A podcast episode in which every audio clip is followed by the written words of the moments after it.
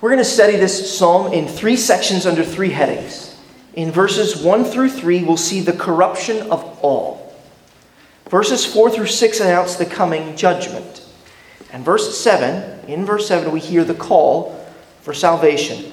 The corruption of all, the coming judgment, and the call for salvation. Those three points will form the outline of the rest of the sermon. First, let's consider the corruption of all. Let me just read verses 1 through 3 again. To the choir master of David, the fool says in his heart, There is no God. They are corrupt, they do abominable deeds. There is none who does good. The Lord looks down from heaven on the children of man to see if there are any who understand, who seek after God. They have all turned aside. Together they have become corrupt. There is none who does good, not even one. The psalm, you'll notice there, it opens with a single fool proclaiming, There is no God.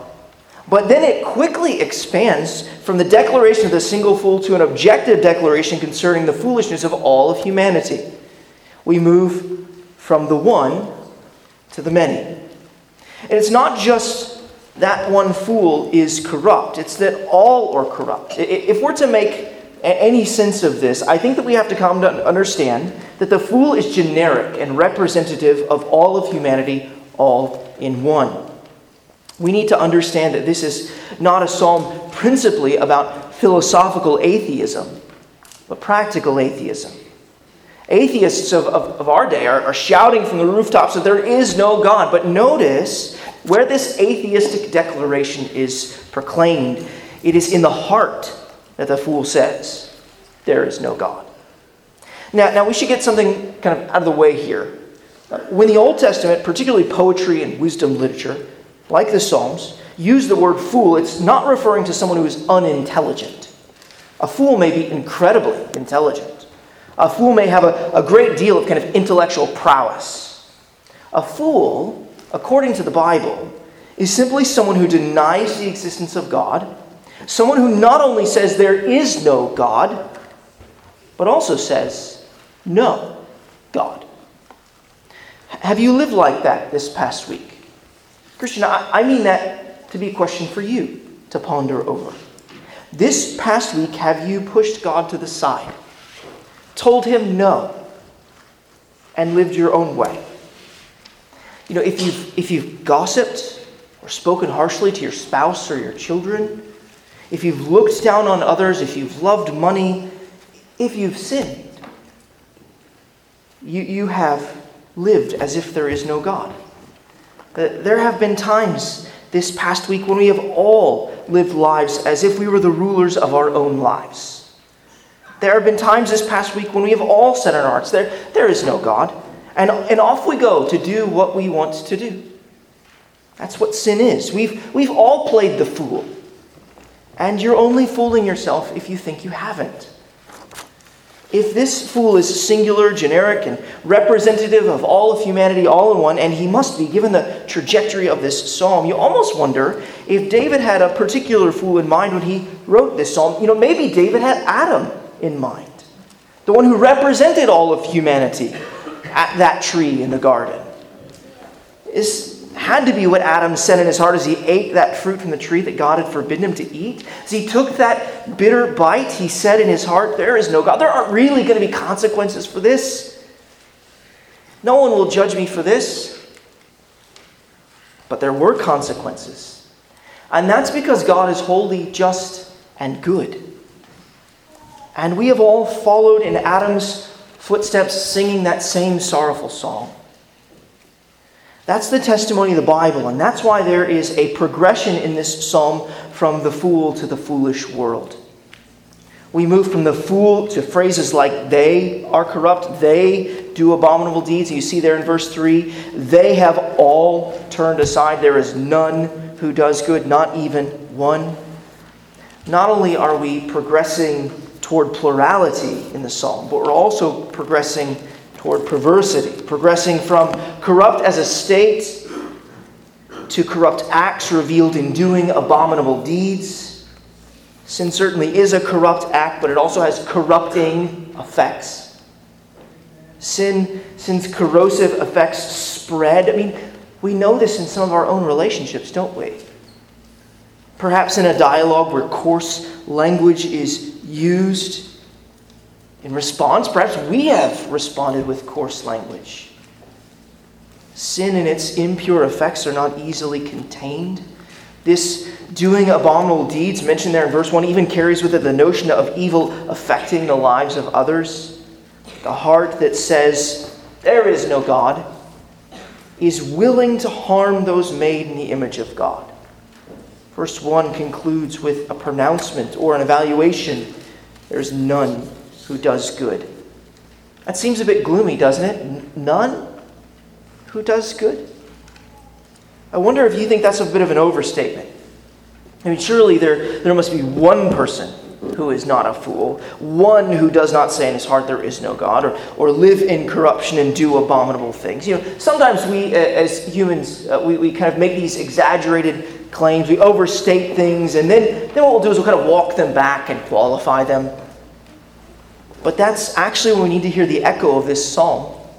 It's not enough for David to say it once, he actually says these things twice. So if you'll notice in verse 1, corruption is mentioned. It's echoed then in verse 3, they have become corrupt.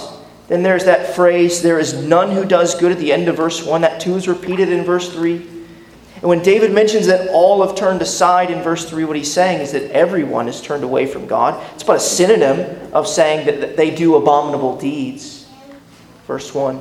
David is, he's not walking these statements back from verse 1 in verse 3. We, we might be tempted to dismiss David's pronouncement of kind of universal depravity on account of the fact that he's just one man. But there are several problems with that, one of which is that David was inspired by the Holy Spirit of God. And under the inspiration of the Holy Spirit, he wrote verse 2. What is more, in the, in the middle of the statements made in verse 1 and the echo of verse 3 is verse 2. This verse gives us a divine and cosmic perspective. God is said to, to look down from heaven on the children of man. He's looking down on the whole of mankind. He's looking down to see if there are any who understand.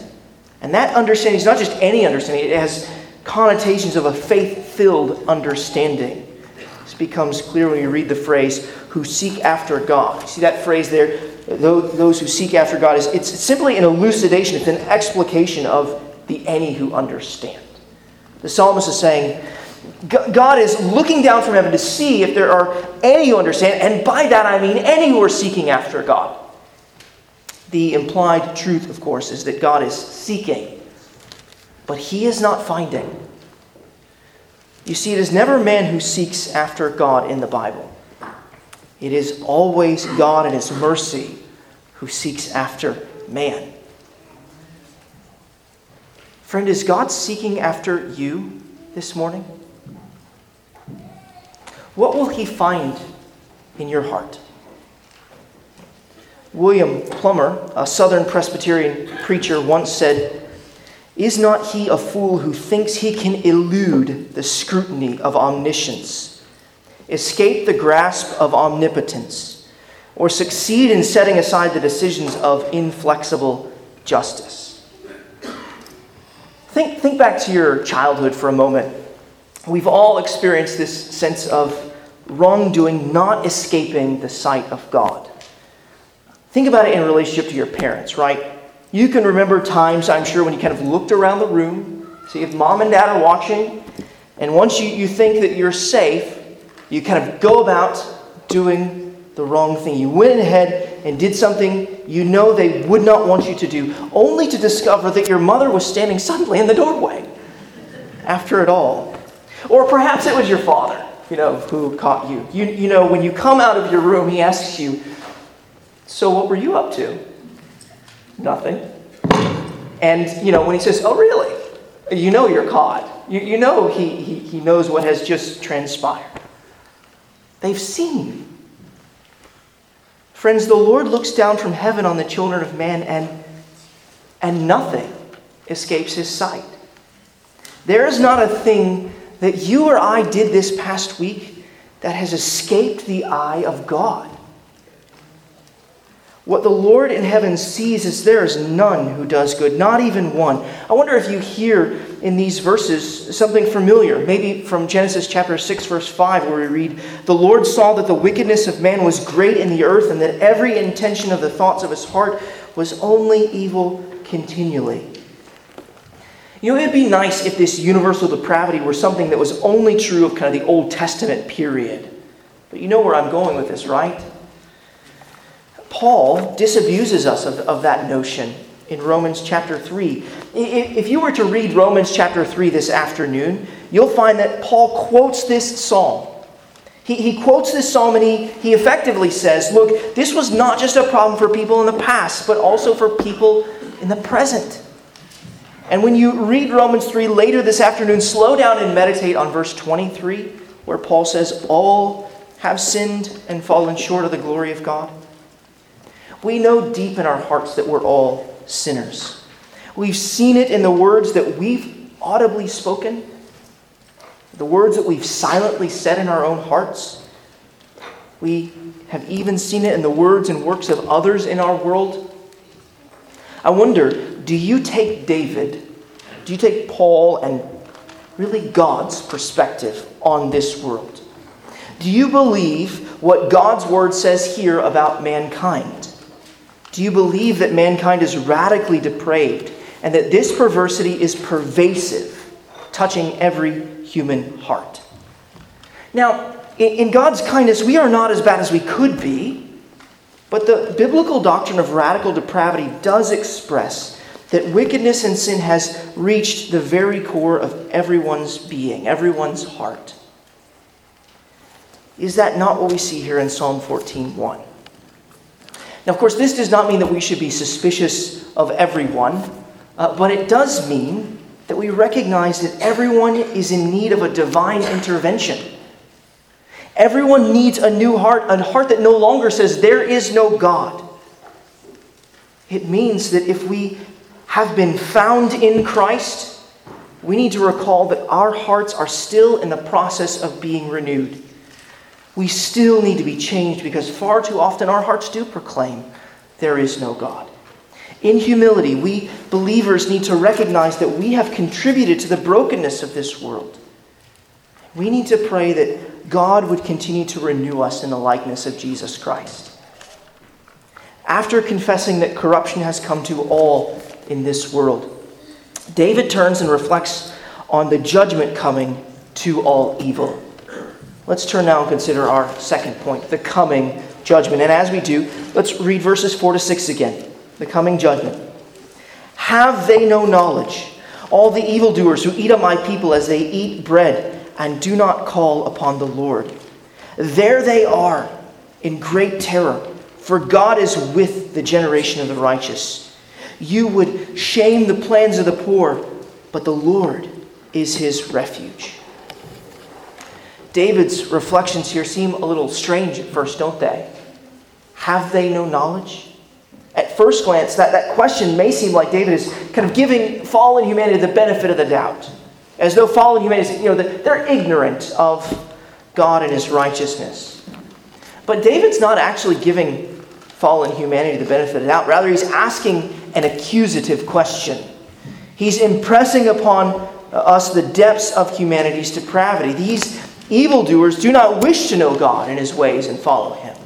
Of course, they know what they are doing. Of course, they know that they are working evil. Of course, they know that they are preying upon the people of God, devouring, demolishing, destroying them. They're not acting as those devoid of knowledge concerning truth and righteousness. They are acting as those who are suppressing the knowledge of truth and righteousness.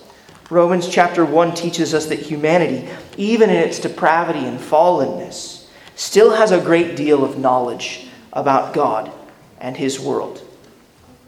It is not saving knowledge, to be sure, but it is an innate knowledge of knowing God and His righteous decree, of, of knowing what is right and wrong. So let me just encourage you to keep one finger here and turn to your Bibles to the New Testament. Turn to the book of Romans. We're going to look at Romans chapter 1 just ever so briefly. Um, if, if, you're looking for the page number there in the Bible's provided, it's page 939. I would not be surprised if Paul's First three chapters of his letter to the Romans is kind of an exposition of Psalm 14. Um, in Romans chapter 1, verses 18 to 25, it comes on the heels of Paul's wonderful declaration that the, the gospel is the power of God unto salvation. The gospel, the good news of Jesus Christ, is the power that overcomes what we're about to read. And Paul will unpack that good news as his letter goes on. But before he unpacks the good news, he, he shares some really bad news. And it is essentially what David has been saying in Psalm 14. Romans chapter 1, beginning there in verse 18 to verse 25. For the wrath of God is revealed from heaven against all ungodliness and unrighteousness of men who by their unrighteousness suppress the truth. For what can be known about God is plain to them because God has shown it to them. For his invisible attributes, namely his eternal power and divine nature, have been clearly perceived ever since the creation of the world in the things that have been made. So they are without excuse. For although they knew God, they did not honor him as God or give thanks to him, but they became futile in their thinking, and their foolish hearts were darkened. Claiming to be wise, they became fools and exchanged the glory of the immortal God for images resembling mortal men and birds and animals and creeping things. Therefore, God gave them up in the lusts of their hearts to impurity, to dishonoring of their bodies among themselves, because they exchanged the truth about God for a lie and worshiped and served the creature rather than the Creator, who is blessed forever. Amen. I wonder if you see what Paul is saying here. He's saying that we know the truth about God by virtue of being made in God's image and seeing the created world around us. That does not mean that we can come to saving faith without the gospel, without the preaching of the gospel, without the declaration of the Bible. It simply means that we intuitively know the natural realities of this world by virtue of being made in God's image. The problem is that even though we know the truth, we have suppressed the truth. The, Paul, the point that Paul makes here in Romans 1 is the point that David makes in Psalm 14:4 through a rhetorical question. The rhetorical accusative question in Psalm 14 is Have they no knowledge? And the answer is Of course they do. Go ahead and turn back to Psalm 14. That's page 453, in case you pulled your finger out. 453 of the Bible's provided. You know, one of the gifts, one of God's good gifts to us is a conscience. Now, a conscience can be seared and scarred so that it's desensitized and deadened, but it can never be dismissed. You have a conscience, don't you? You, you know when you've done wrong. You know when you're walking in the wrong direction, walking away from God, and that you need to turn around. You, you know when you are not heeding the counsel of godly brothers and sisters who care about you and that you're in danger. Listen to your conscience. The, the devil would have you suppress it. This is well illustrated in John Bunyan's allegory, The Holy War. Uh, the Holy War is a story about the city of Mansoul. I love how transparent Bunyan is. Is the city of Mansoul. Sadly, the evil Diabolus, the devil and his, his minions, have conquered the city. But the good news is, is that Prince Emmanuel will come to its rescue. He will give his life to win the city of Mansoul back. But early on in this book, Bunyan is, uh, as he's describing Diabolus' measures for conquering the city of Mansoul, he notes that Diabolus feared Mr. Conscience, who was the recorder of the town, the one who would cry out and share the news that the town needs to hear. Diabolus could not allow Mr. Conscience to work freely among the residents of the city, so, so he went on the offensive. Diabolus urged the people of Mansoul to despise and reject whatever Mr. Conscience said. So John Bunyan wrote this What a liar and deceiver Diabolus was. For every outcry of Mr. Conscience against the sin of Mansoul was the voice of God speaking to them. Friend, brothers and sisters, when your conscience cries out against you, Listen, hear and heed your conscience. Now, verse 4, you see there, verse 4 also makes clear to us that the situation that first gave rise to this psalm was the oppression of the people of God. The, the evildoers are said to eat up the psalmist's and therefore God's people like bread. Just think about that image for a moment. The evildoers use people made in the image of God for their nourishment, for their satisfaction, and their fulfillment. Sadly, we have several examples of this in the Old Testament where the wealthy in ancient Israel would exploit the poor for further gain. Perhaps the, the words of the prophet Amos come to your mind. Amos chapter 4, verse 1. Hear this word, you cows of Bashan, who are on the mountain of Samaria, who oppress the poor, who crush the needy, who say to your husbands, Bring that we may drink. What Amos is condemning there, he's condemning the lavish lifestyle, the, the rich and famous women of the northern kingdom of Israel who were crushing the poor and needy. Sadly, exploitation. That's what we're looking at here. Sadly, exploitation has continued down through the ages, and destructive forms of exploitation still take place in our day. We all know this to be true, don't we? I mean, I want to be careful here because I think that we can be easily misled with, with some of the forms of exploitation that we've been seeing of late, uh, as in the past few weeks, the last week, the past few weeks, the past few months, where men in the media and politics and elsewhere have been exposed for preying upon women, you know, often the blame for these predatory actions has sometimes, I think, been misplaced. There has been a call for accountability for men in positions of power and prominence as if power and prominence is the root of the problem. Some have suggested that what we've been seeing is an abominable display of Lord Acton's famous dictum all power tends to corrupt. Absolute power corrupts absolutely. But what the Bible tells us is that's absolutely false. It's not that power corrupts, it's that the human heart is corrupt. Psalm 14:1. And so we use the instrument of power to prey upon others. Psalm 14:4. We are sinners. We are corrupt. And when we live in rebellion against God, we will use whatever instruments we can to further our rebellion. The problem is not power, the problem is us. Our world is riddled with exploitation of various forms.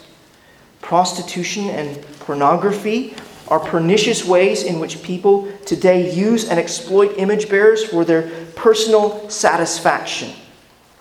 Aberrant forms of sexuality are yet another form of exploitation and oppression.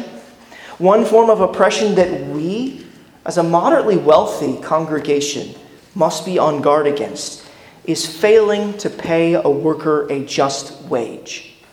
We should be concerned not to eat up other people as bread, but make sure that they can eat bread and feed their families bread. We should prefer to be taken advantage of over using people made in the image of God for our satisfaction and enrichment. Christian, whatever contracts and agreements you enter into, be sure to pay a worker a just wage. Remember the warning of James chapter 5, verses 4 and 5. James writes, Behold, the wages of the laborer who mowed your fields, which you kept back by fraud, are crying out against you, and the cries of the harvesters have reached the ears of the Lord of hosts. You have lived on the earth in luxury and self indulgence. You have fattened your hearts in a day of slaughter. Christian, brothers and sisters, we should be known not as people who are greedy, but who are generous. We should be known not as those who hoard, but as those who help. Our God did not withhold his Son from us.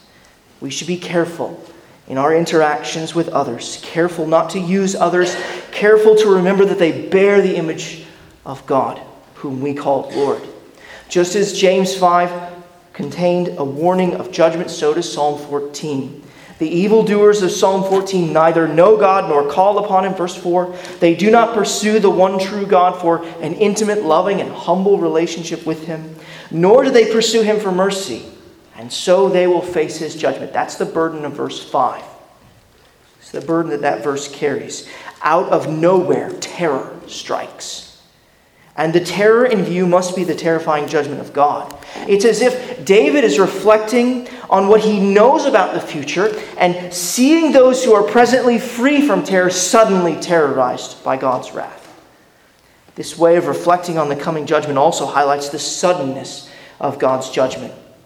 One moment the evildoers are free from terror, and the next moment their lives are full of terror and judgment. The, the evildoers were going about their lives, terrorizing others. They were carefree, but suddenly there they are in terror because the terror of God has overtaken them. The New Testament depicts the wrath of God as coming suddenly too. So in 1 Thessalonians chapter 5 verses 2 and 3 Paul writes, "For you yourselves are fully aware that the day of the Lord will come like a thief in the night. While people are saying there's peace and security, then sudden destruction will come upon them as labor pains come upon a pregnant woman, and they will not escape." The judgment promised here in Psalm 14 and confirmed through the teaching of the rest of the Bible is certain and it will be swift and sudden. Those who do not come to know God and worship His Son will face this judgment. Why? Why will terror one day come upon them? It's right there in the text. Because God is with the generation of the righteous. In other words, because God is with His people. Now, that, that might seem to be kind of a, a non sequitur for you. But I trust that you'll see as this psalm reaches its conclusion why that statement makes really makes perfect sense. God may appear to be absent from his people, but he is ever present with them. God will ultimately vindicate his people. He will ultimately redeem and save them. No matter what the wicked may do to the people of God in this life, they can never separate the believer from the love of God. We know that from Romans 8, don't we? God is determined never to let his people go. And he is for his people. If he is with us and for us, then who can be against us? The evildoer would try to shame the plans of the poor, verse 6, but they will not succeed.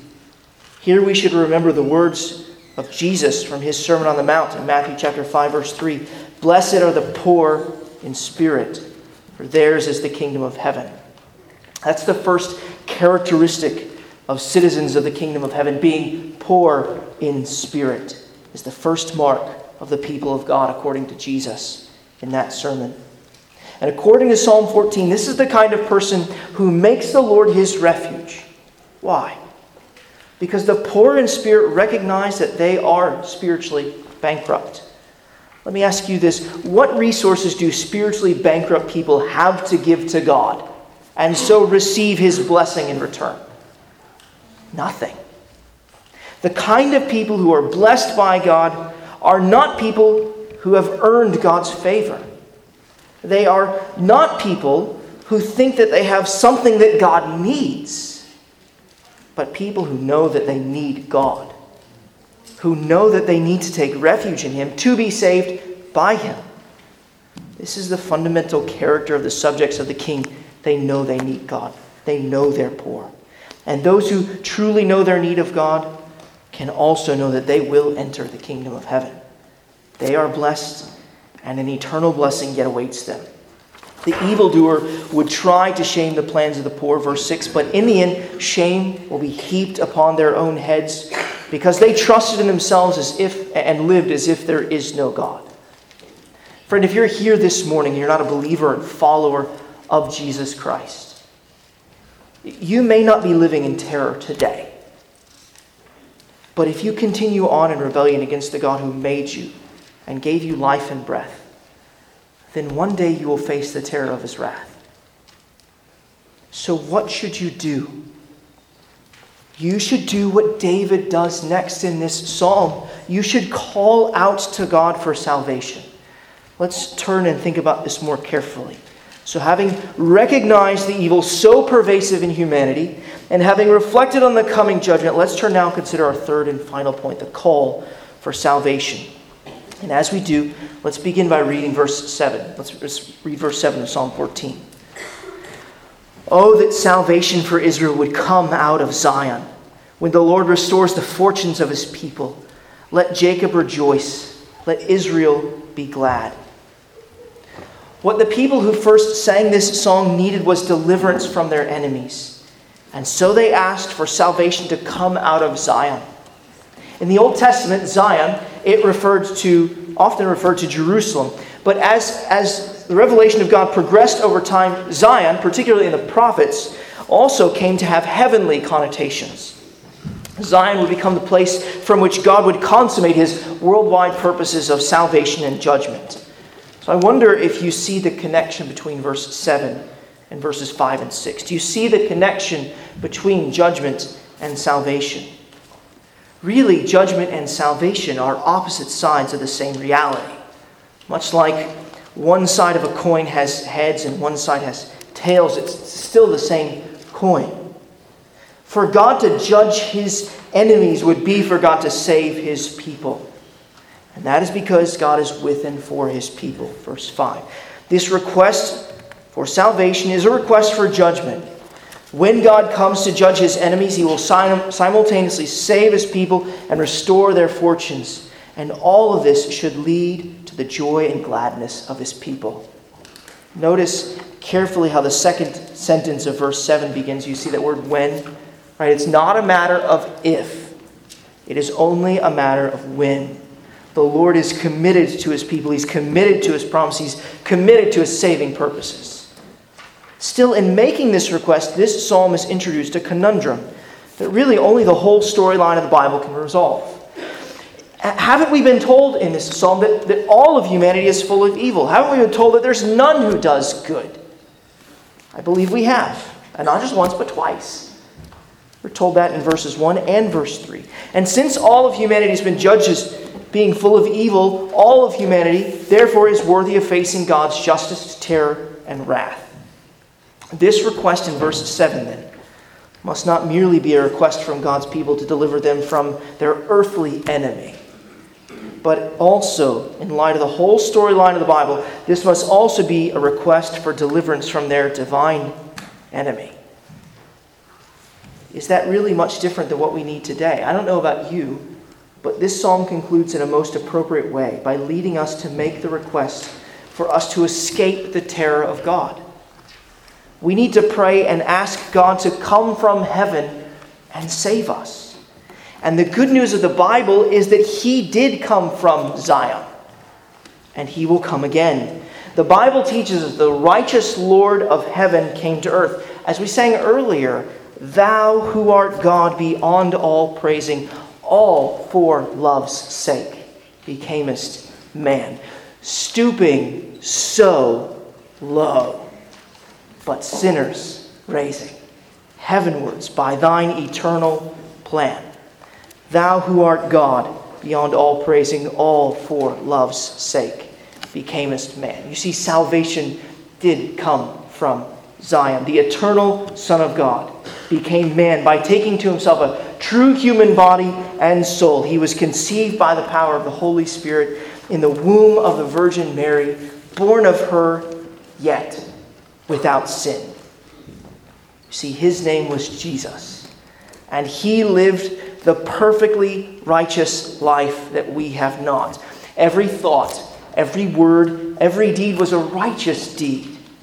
And that's the kind of righteousness that God's law required. His righteous Father, God in heaven, loved every single one of those righteous deeds. God the Father even told us this when he looked down from heaven upon the children of man and he said, This is my beloved Son, in whom I am well pleased. I, I love his life. I love that he came to fulfill all righteousness. Jesus was perfectly righteous, perfectly sinless, and yet he gave up his life on the cross to pay our debt. Our corruption, our sin, our abominable deeds incurred a debt that had to be punished and paid. And the Bible says that the wages of sin, the payment that's due to sin, is death. And that is what Jesus did, taking the punishment that our sins deserve. Jesus gave his life up so that we might be delivered from God's terrifying wrath. See, because Jesus took the Father's wrath, Jesus drank the terrifying cup of God's wrath for our sin until there was nothing left in that cup for us. So you see, on, on the cross, there is this most marvelous exchange. Jesus took upon himself our unrighteousness, our guilt, our sin, our shame. And three days after his death, God raised Jesus from the dead, vindicating him and proving to us that he really is righteous and that he loved every one of his righteous deeds of his Son. His resurrection from that tomb in Jerusalem, in Zion, proves to us that he was the start of the new humanity. He was the second Adam. And in order to be counted among the, the new humanity, in order to come out from under God's wrath and be saved, we must take refuge in the Lord Jesus. We must place our faith in Him, the one who never sinned, never committed abominable deeds, never played the fool. He is the only one who was always righteous, the only one who always did what was good. He was the only one who always and only sought after God when we believe that Jesus lived for us, the righteous life that we have not lived, that he died for us, bearing the wrath of God for our sin, that he was raised from the grave in a triumphant vindication of righteousness, we receive all of his righteous deeds as our own. In faith, we hide ourselves in him and so receive the salvation that came out of Zion some 2,000 years ago. Friend, if you're here this morning, you're not a believer and follower, of the Lord Jesus Christ, would you turn from your foolishness, your wickedness, and your sin, and come to Him in faith today? Take refuge in Jesus today, and on the last day you will behold the gracious face of the righteous Lord. Because you see, He is coming out of Zion again. Jesus will return, and when He comes again, He will return in judgment. This is what he said he would do in John chapter 5, verses 26 to 29. Jesus said, For as the Father has life in himself, so he has granted the Son also to have life in himself. And he has given him authority to execute judgment, because he is the Son of Man. Do not marvel at this. For an hour is coming when all who are in the tombs will hear his voice and come out, and those who have done good to the resurrection of life, and those who have done evil to the resurrection of judgment. See, he will come out of Zion again. Jesus will come again. And rather than terrify you for your wickedness, he will smile upon you and be glorified by the testimony of your faith. God is honored and glorified by the faith of those who take refuge in his Son, Jesus Christ. And if you want to think and talk more about this, about what it means to take refuge in Jesus Christ, please come and find me at the door after the service. I'd, I'd love to talk with you about that. Or, or speak with a family member or friend that you came here with this morning. There's nothing more important you can think about than this good news of taking refuge in Jesus and salvation, Him coming for you when He comes on the last day. And as we conclude, I want us to reflect upon the truth that when salvation comes, and until that salvation comes, believers in Jesus Christ should rejoice and be glad. Brothers and sisters in Christ, God has restored us and is restoring us. He has restored the fortunes that Adam forfeited in the fall, and He has restored them in a far more glorious manner. All because of Jesus, we will live in the glorious eternal garden of the new heavens and the new earth. And unlike that first garden, the coming heavenly garden cannot be lost. So let us rejoice and be glad. Let us rejoice and be glad because our God has rescued us from this present evil age. Let us rejoice and be glad that in Christ our sins have been forgiven. This is the good news of Christmas. Let us rejoice and be glad that salvation, that Jesus has come. And let us rejoice and be glad that he will come again for us. Let us join with David and the saints of old in longing for that final day to come. And this, this meal before us is an expression of that longing, an expression of our faith that we believe He's coming again. And so we're going to keep eating until He comes. Let us cry out in prayer each day with faith and hope. Oh, that salvation would come out of Zion. Would you join me in prayer?